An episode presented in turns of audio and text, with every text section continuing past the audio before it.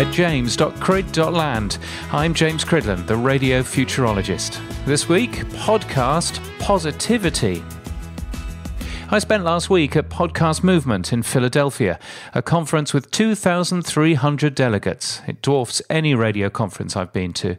And this was a well run conference, running to time throughout, with 10 different tracks that delegates could go to.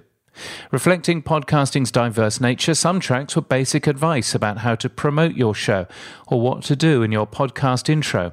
Other tracks were rather more commercial in nature, delving deep into cost per thousand, targeting, and analytics.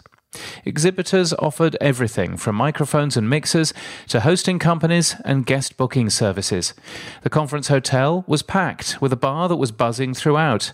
The thoughtful organisers had done a lot to encourage a diverse community spirit, even laying on childcare to those who needed it. It was also different for other reasons. It was wildly positive. Podcasting is still pretty small, even in the US. It's 4% of total audio consumption, say Edison Research, and less than a fifth of the population listen to any podcast over the average week. Smart speakers are not being used for podcast listening to any degree, and Google has only just woken up to podcasting. Revenue is small too. The total US industry earned just $314 million last year. Radio, on the other hand, 58% of audio consumption, including satellite radio. 93% of the population listen every week, and smart speakers are having a significantly positive effect. And revenue, 43 times larger, at $13.8 billion in the US last year. Now, I bumped into a number of people who go to both conferences and all remarked how positive the podcasters were and how negative the radio conferences are. Is it the whiff of freshly raised VC money?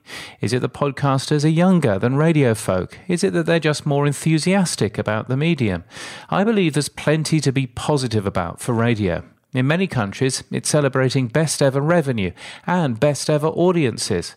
And that's why Matt Deegan and I run a radio conference every year. It's called Next Radio, and it's on the 17th of September this year in central London. You'll enjoy over 25 positive speakers with great ideas for radio and podcasting. And you can buy tickets now at next.radio. That's a website, next.radio. But in any case, when radio has far more audience and far more revenue, why aren't our conferences far more positive? Perhaps that's something we can learn from podcasting. You can get my weekly newsletter at james.crid.land and daily podcast news at podnews.net. And until next time, keep listening.